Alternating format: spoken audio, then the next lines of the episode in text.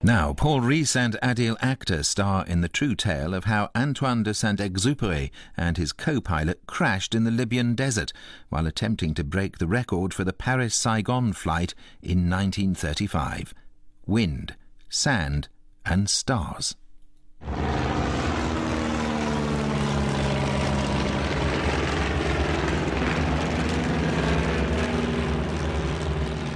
I'd been flying for 15 years ever since 1920, first as a military pilot, and then opening up new mail routes in Africa and South America. And strangely, it was at night, up there flying above those scattered pinpricks of light, that I came closest to my fellow men and women. I liked to think about those lights, about what the people down there might be doing, quietly reading, perhaps, or sharing confidences, or making love.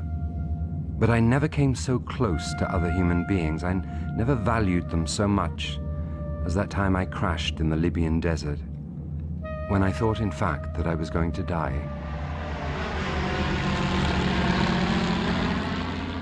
Tunis, North Africa, 29th of December 1935. I've flown here from Paris en route to Saigon. I'm signing some papers during refueling when Beside the runway, two cars have crashed into each other at speed. In the peaceful evening light, fate has just struck a blow. I don't want to know about it. But in my heart, there's a sense of foreboding. I'll recognize that sound soon enough. When I scrape against my black plateau at 270 kilometers an hour, I'll recognize that same hoarse cough, that which will be fate, keeping its appointment with us. With the plane, with Prevost, my mechanic, and myself. Everything checked and ready for takeoff, Saint-Ex. Do you think we'll do it? Hmm? Do what? Well, I break the record, of course. Paris Saigon. That's what we're here for, isn't it? I thought it was when we left Paris, but now. Now? Why not now? Let's do it.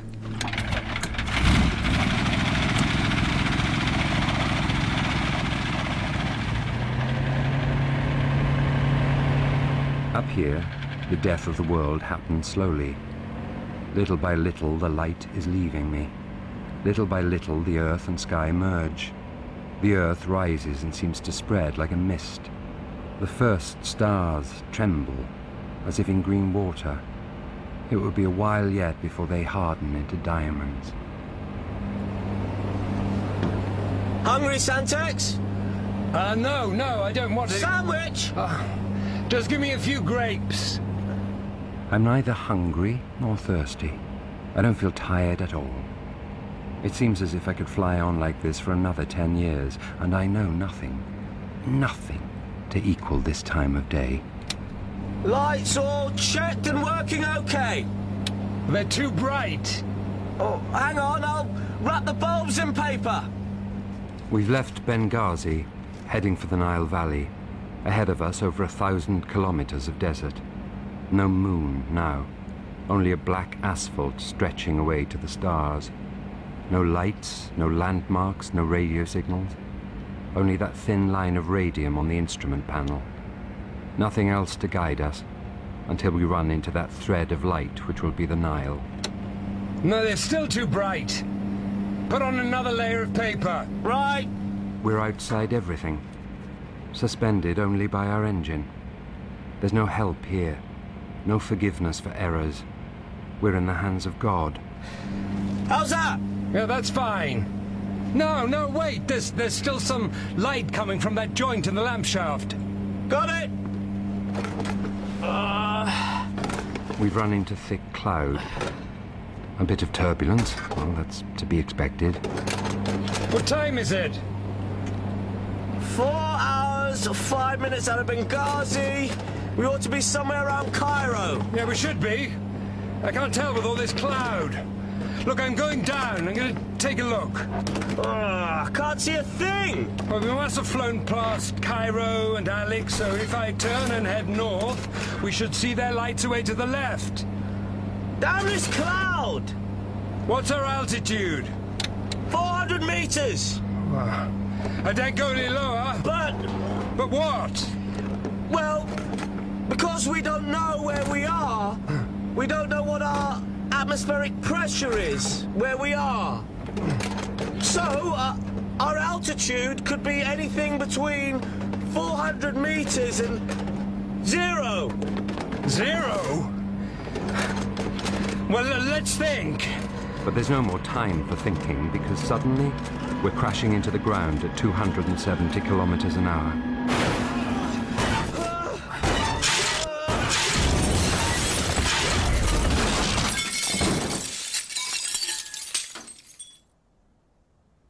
All I'm expecting is the great crimson star of an explosion that would blow the two of us to smithereens. So I wait.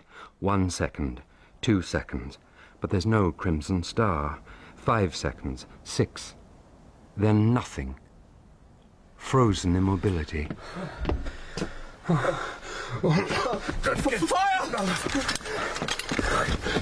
Quickly, come on. Jump!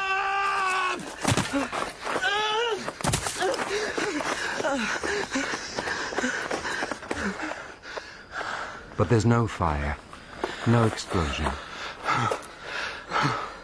Are you hurt? Oh, not at all. It's inexplicable that we're alive. So why are you rubbing your knee? Uh, it's nothing, just an emergency pump. What emergency pump? It's nothing, I tell you. Oh, it was just that emergency pump, that's all. The crash has affected his brain. He'll start dancing in a minute. What the hell are you talking about? Huh? What's up with you? Nothing! Oh, God, it was that emergency pump. It got me in the knee. Uh, where are we? Any idea? Well, we're on top of a plateau.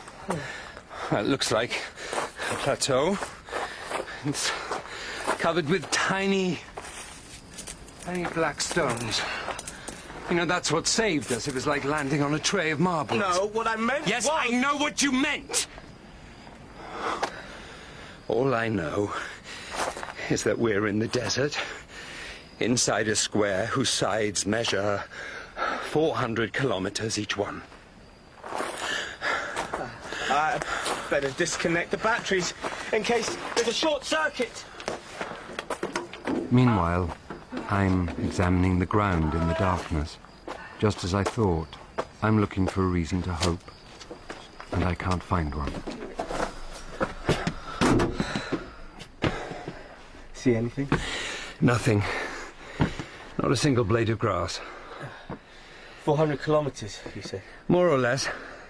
In the desert. The water! The water!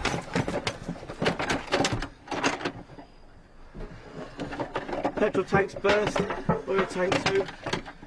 The water's all gone. The sand's drunk it. There's some coffee in the flask. About half a litre, I reckon. Oh, what's it? We've got a quarter of a litre of white wine. Um, A little grapes. And... Ah, an orange. Walking in the sun, in the desert, we'll use that lot up in five hours. well, we might as well get some rest. Wait for daylight. If we were more or less on course, they'll find us in a week, which would be too late. And if we were off course, it could take six months. It's a shame, really. What is? We could have crashed properly and got it over with. Look, I know it's only slight, but we mustn't lose the chance of a rescue. We can't stay put. We've got to walk all day as soon as it gets light and then come back to the plane. There might be a, an oasis nearby. And before we set out, we write our plan in big letters on the sand. Right. We'll sleep till dawn, and we won't be alone, not even here in the desert. Because sleep brings with it all sorts of voices, memories, whispered secrets. At least I'm not thirsty yet. At least.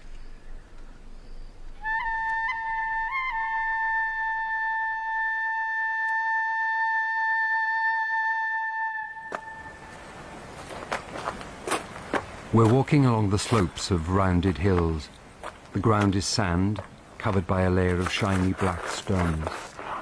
All round us, the hills shine like armour. We've fallen into a world of metal, an iron landscape. Beyond each summit is another one just the same, black and shining. As we walk, we scrape the ground with our feet, leaving a trail to return by. We're heading east, into the sun. If we find nothing in this direction, then tomorrow we'll go west. How long is it since we left the plane? Five hours. Look, landscape's changing. There's a valley ahead of us, and at the bottom of it, there- What, what looks like a river? Only it's a river of sand.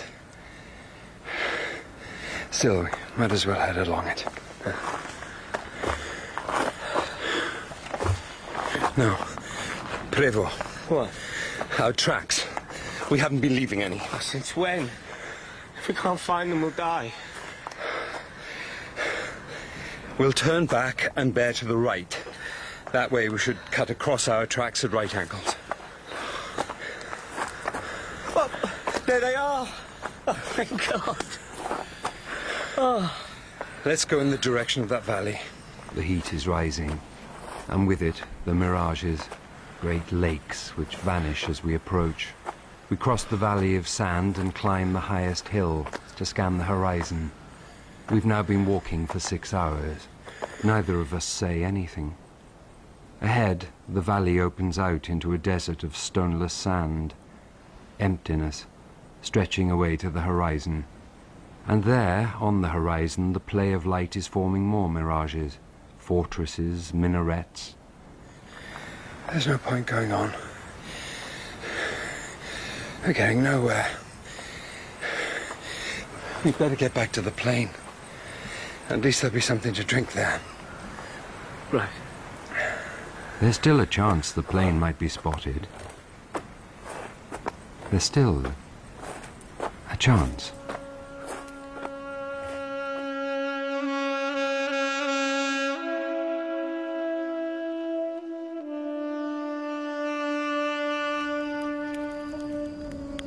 Today we've covered over 60 kilometers. We've used up all our liquid. No one has flown overhead. How long can we last? Such thirst already. As darkness falls, we light a fire from what's left of the shattered wing. The sheets of magnesium give off a hard white light. But will anyone see it? I'm looking into the eyes of my wife. Only her eyes, nothing more. Questioning me. I'm looking into all their eyes. All the eyes of those who are close to me. A whole assembly of eyes. Reproaching me for my silence. And I'm answering. I'm answering with the brightest flame I can throw into the darkness. But now, a clock has started to tick. From the second I sucked that last drop of liquid.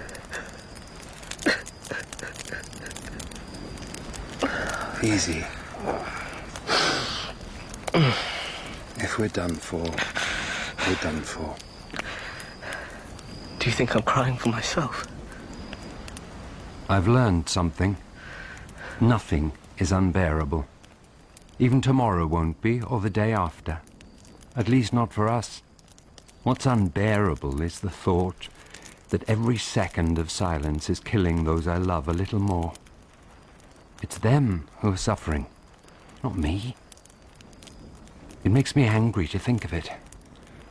Why am I tied down like this? Why can't I arrive in time and rescue them? Why isn't this fire carrying our cry to the ends of the earth?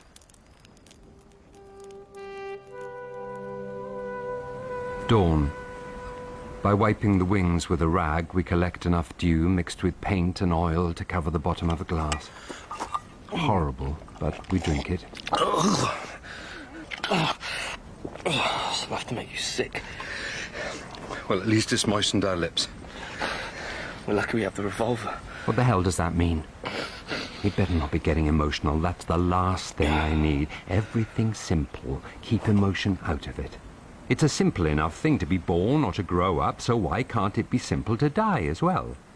I'm watching him out of the corner of my eye.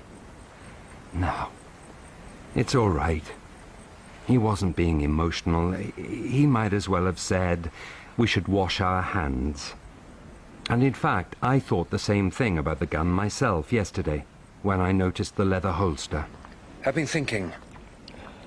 Uh, one of us should stay here to light a fire if he sees a plane, and the other one should should explore like yesterday. Right. I'll stay here. Oh, you will? Well, I thought, you know, my knee's still playing up a bit. It was that. Emergency pump. Right. Good luck. You too. Here in the Libyan desert, the humidity is down to 18%. Everyone says that a man can survive 19 hours without water.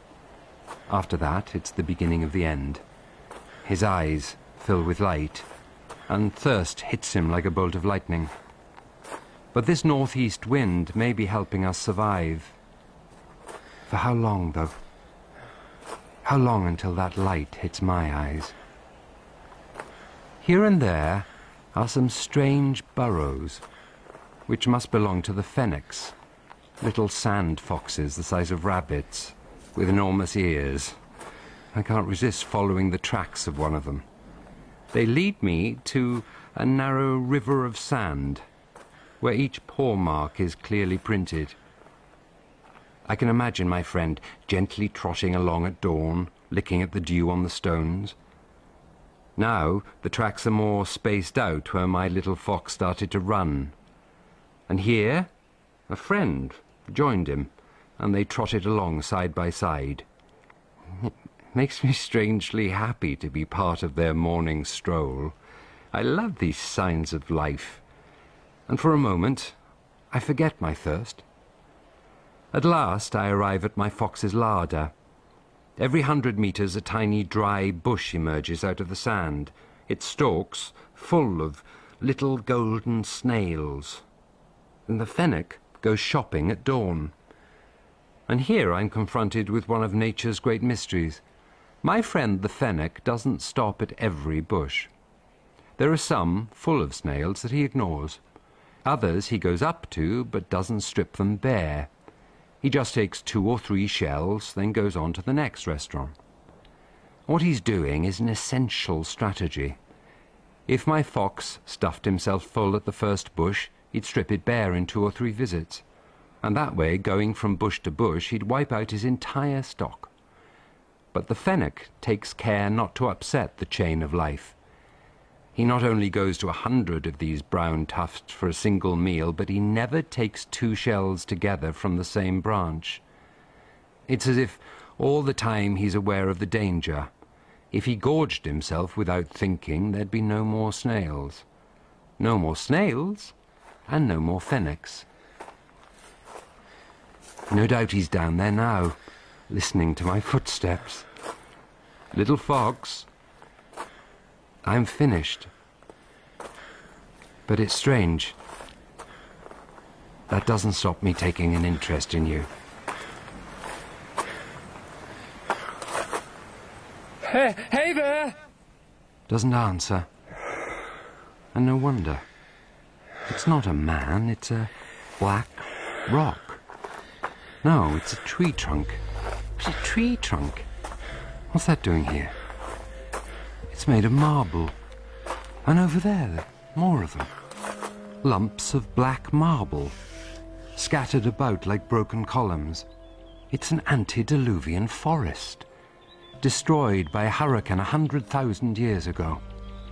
Giant, petrified columns, polished like steel, the color of ink. I can still make out the knots in their branches and count the rings in their trunks.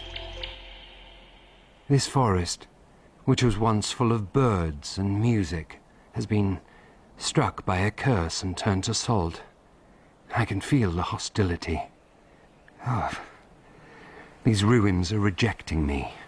I am perishable. I don't belong here. There's no sand here, no foxes. There's only this giant anvil that I'm walking on. with the sun ringing in my head like. What's that over there? Hey! Hey there! Don't get yourself worked up. There's nothing there. But there is. Look, it's a caravan. Fool, you know you're inventing it. Then there's nothing real in the world. No. Nothing is real. Except the cross on that hill. Twenty kilometers away. It's a cross, all right. And I remember now when I was studying the map last night, which is a waste of time because I don't know where I am, I saw a tiny cross on it like this one. And beside it the words, religious establishment. And there, next to the cross, was a black dot with the words, permanent well. Permanent well. And there it is. My religious establishment. All I'll have to do is walk towards it, and I'll go running up to those Dominicans in those. Uh, Dominicans? In Libya?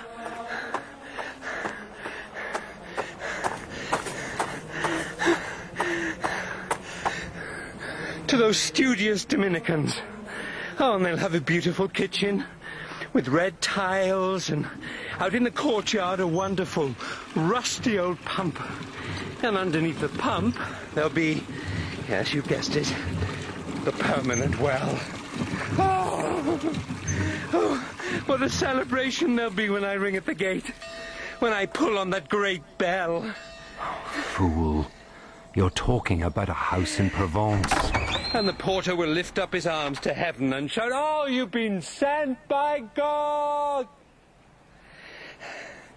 And he'll call all the monks, and they'll come rushing out to welcome me.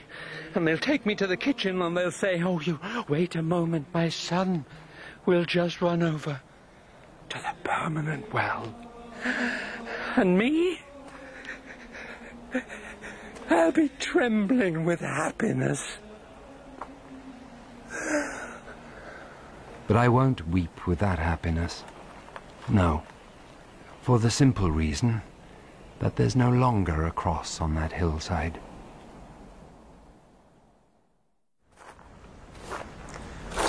Almost evening.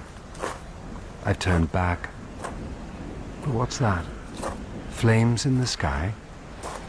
Prevost must have thought me lost and panicked. Well, what difference does it make? Prevost is beside the fire, talking to two Arabs who are leaning against the engine.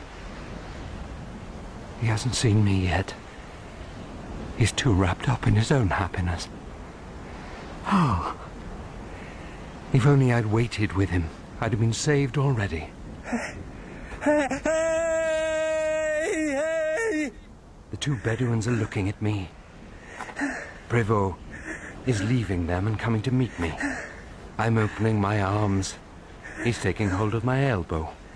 Why was I going to fall? At last, then. What? The Arabs. What Arabs? Why is he looking at me like that? Saint-Ex, there aren't any Arabs. What? Come sit down.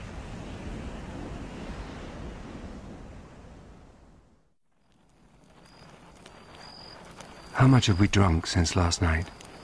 Just a few drops of dew. But the northeast wind is still blowing, slowing down our evaporation. And if we could find a way to collect the dew. Prevost, uh, what if we were to cut a parachute up into triangles and weigh the pieces down with stones and, um, you know, if the wind doesn't change, we'll be able to collect the dew at daybreak and, and, and bring it out in, into one of the tanks. Good idea. I- I'll see if I can get one of the tanks out. Yeah.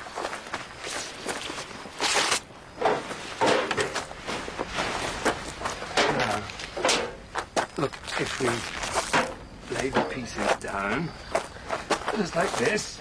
You see? What's that you've got? Ta-da! An orange. I thought we'd already eaten it. There must have been another one. Here, take half. Well, what I could really do with is 20 litres of water, but I have to say that although we're condemned to death, this piece of orange is giving me one of the greatest pleasures of my life.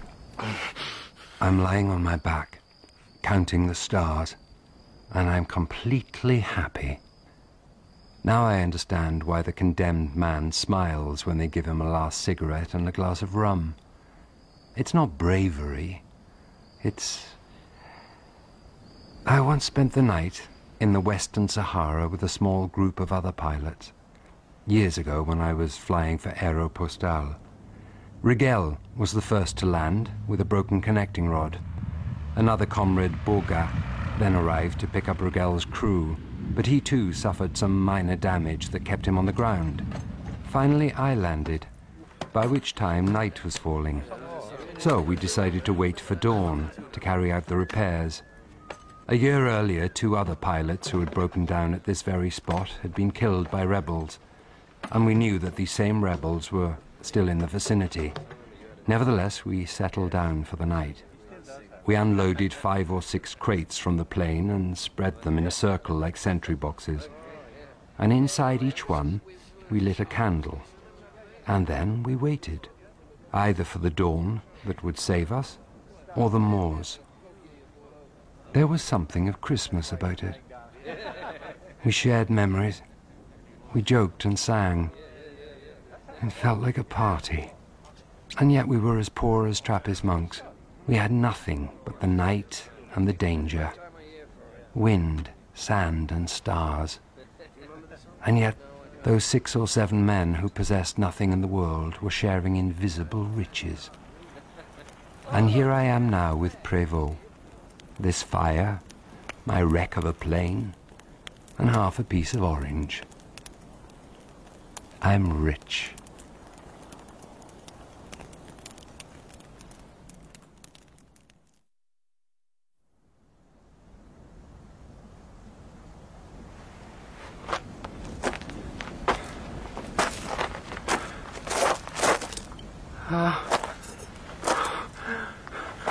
Quick, come and look. Ah, it's worked. There must be at least two litres of water there. Quickly, uh, you get the tank.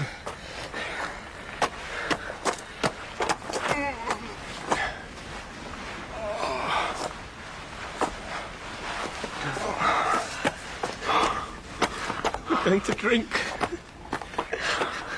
We're saved.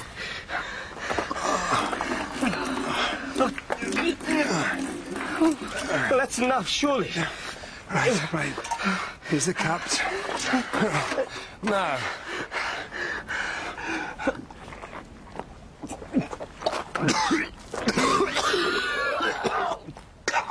What? What? must be the coating on the parachute or, or in the tank. I, We should have used some other receptacle or another sort of cloth, but there isn't any. That's it. It's all over. no. It's time to be off. Off? Off where? Today, east, northeast. And this time you're coming with me because we're not coming back to the plane. We're going to walk till we drop. Saint-Ex. Yes! I'll come with you. Because. Because if I were alone, I'd just lie down right here. I remember nothing of that day. I walked with my eyes fixed on the ground so as not to see the mirages. Now and again we rested a little and checked our direction with the compass. That's all I know. I'd become like the desert itself. Everything in me was obliterated. At sunset, we decide to make camp. The wind has changed direction. It tastes different. The beast of the desert has woken. Its warm breath is already on our hands and faces. I swear, that's a lake. A lake? No, you're just crazy. How can it be a mirage at sunset? It's, it's only 20 minutes away. I'm going to take a look. Oh, yeah, as you like. Take your stroll. It'll be good for your health.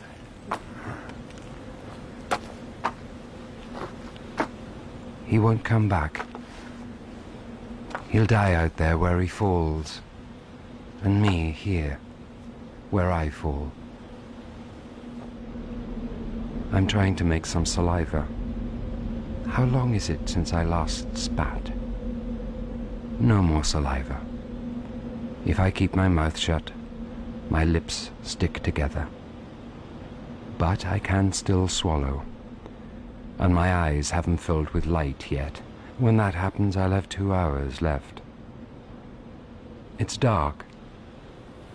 But what's that up there swaying about among the stars?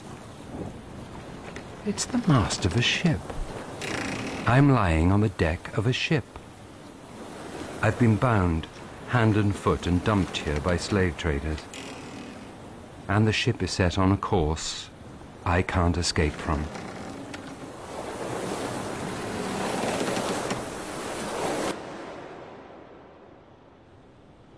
He's not coming back. He didn't complain once. To hear moaning would have been unbearable. He's a man, is Prevost. Ah, ah, there he is. Waving his torch. We have got nothing to answer him with. No. It's not Prevost. There's a second torch now. Now there's a third. Oh my God, it's a, this ship's all the searchers. They're looking for me. I can't.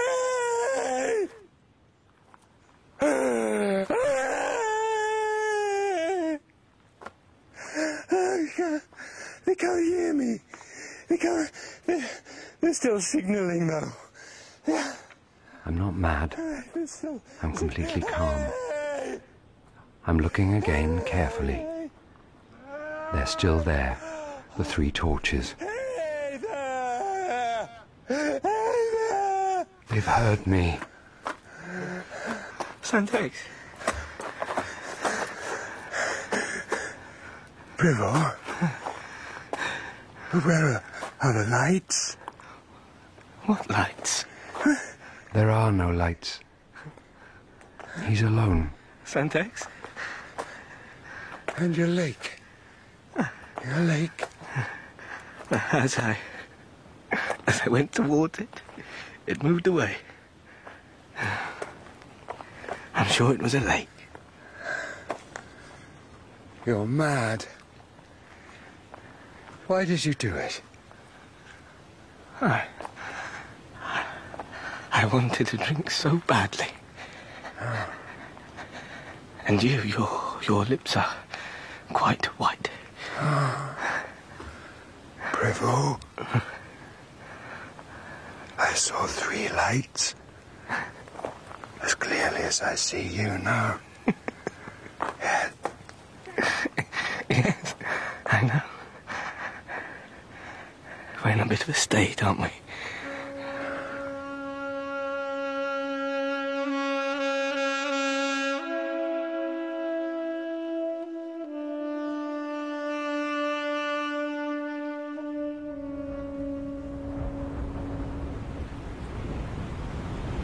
Night. It's already very cold. I'm walking about to keep warm, but my dehydrated blood is circulating badly and I can't stop shivering. The wind is getting up. There's no refuge in the desert. By day there's no shade, and at night it delivers you naked to the wind. And what wind! It's like being charged at by cavalry on open ground. Prevost is trying to light a fire with a few twigs. But what's the use of that? It would be better to dig a trench, lie down in it, and cover myself with sand. Just leave my face sticking out. Yes, that's better. I don't feel cold as long as I stay still. I won't move any more. And that way I can't suffer anymore either. Oh, what's he doing? Oh, he's trying to keep warm by stamping his feet. Uh, Prevost, look, just dig yourself into the sand. In like this. And that way you'll... I'd rather do this. He's wrong. Stubborn. Stamping up and down like that. And he could be sailing away like me. Tied to the deck of a slave ship under the stars. Fool. But let him get on with it. We're dead anyway. Strange how the human body can't last for three days without drinking. We're prisoners of water. We think that we're free, but we don't see the rope that ties us to the well like an umbilical cord. And if we take one step too many, we're dead. I don't regret anything. I've lived my life. I've flown over the highest peaks of the Andes. I've faced savage tribesmen in the Sahara. And up to now, I've always come through. This time I've gambled and lost, that's all. But life isn't about living dangerously. That's just pretentious. Bullfighters don't do anything for me. It's not danger I love. I know what I love. It's life.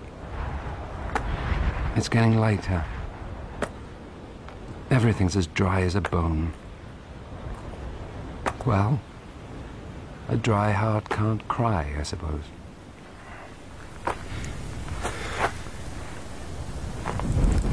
Come on, Prevost.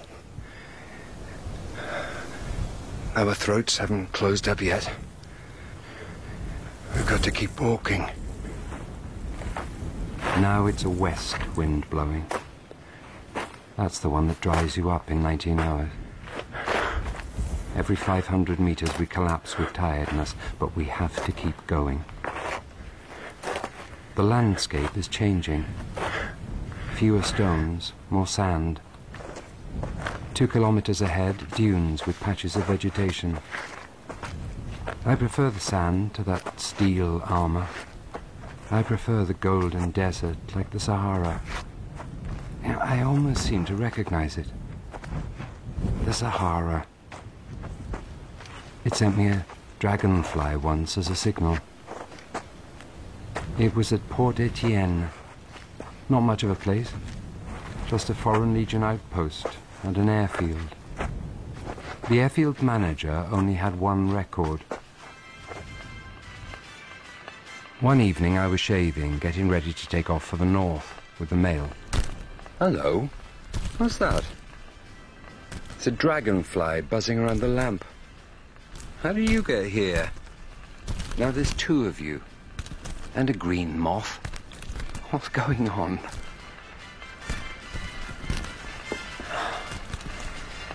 Nothing. Sky's completely clear. Wind's getting up, though. There's going to be a sandstorm. Ten minutes later, the sky was full of sand. But I'd already been warned about it by the Sahara, which had sent me that dragonfly. But this isn't the Sahara. We'll have to rest. 200 meters. I can't manage anymore. No. We're gonna get as far as those bushes. We're walking just to walk, without hope. Everything's dried up in me. I've become a desert. I'm looking at Prevost. He sensed it too. Something has changed. The desert is still empty, and yet... Sandy, look. tracks in the sand. Footprints. Miraculous footprints. Two men. Look. Ah, and here they We're separated. And here, a camel knelt down. Somewhere ahead of us there must be a, a caravan. We've gotta keep going. As fast as we can. Come on. Come on. I can't believe it. Is that the sound of a cockerel? Are the mirages now in my ears as well as my eyes? Did you hear that? Why? A cockerel. So I'm not dreaming. You heard it too. But that means. Of Course. You fool. It's life. I try to shout, but I can't. Neither can Prevost. We're shouting silently, laughing without laughter, because there from behind the dune has appeared the Bedouin. A Bedouin and his camel. But he's, he's moving away, not looking at us.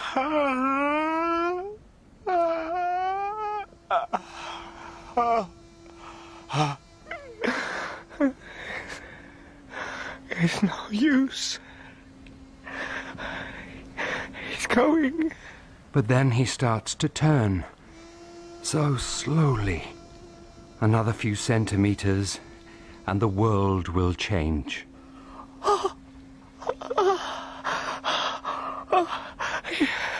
He's seen us. The miracle has happened. He's walking towards us across the sand, like a god walking on the sea. He doesn't say anything, just looks at us. Then he presses his hands down on our shoulders, and we obey him. We lie down, our foreheads on the sand, and we wait. We're drinking, like animals. The Bedouin keeps making us stop, but as soon as he lets go of us, our faces plunge back into the water. Plus lentement, messieurs. Vous avez beaucoup de temps. Plus lentement, s'il vous plaît. Water. You're not a necessity of life. You are life. Of all the world's riches, you are the greatest and the most delicate. You who flow so pure from the earth's core. A man can die next to a salt lake or from drinking dew mixed with chemicals. You won't accept any mixing, any adulteration. You're such a touchy goddess. But you spread an infinite happiness through us. And as for you, our rescuer, Bedouin of Libya, I'll never remember your face. You are all humanity, and you appear to me with the faces of all men and women at the same time. You'd never seen us before, and yet you recognized us as brothers. And I, in my turn, will recognize you in every single person I pass on the street. As you walk towards me, all my friends walk with you, and I no longer have an enemy in the world.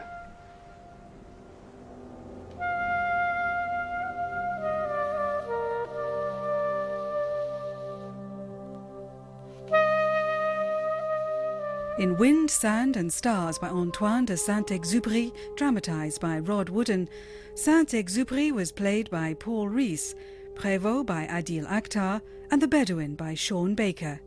The director was David Hunter.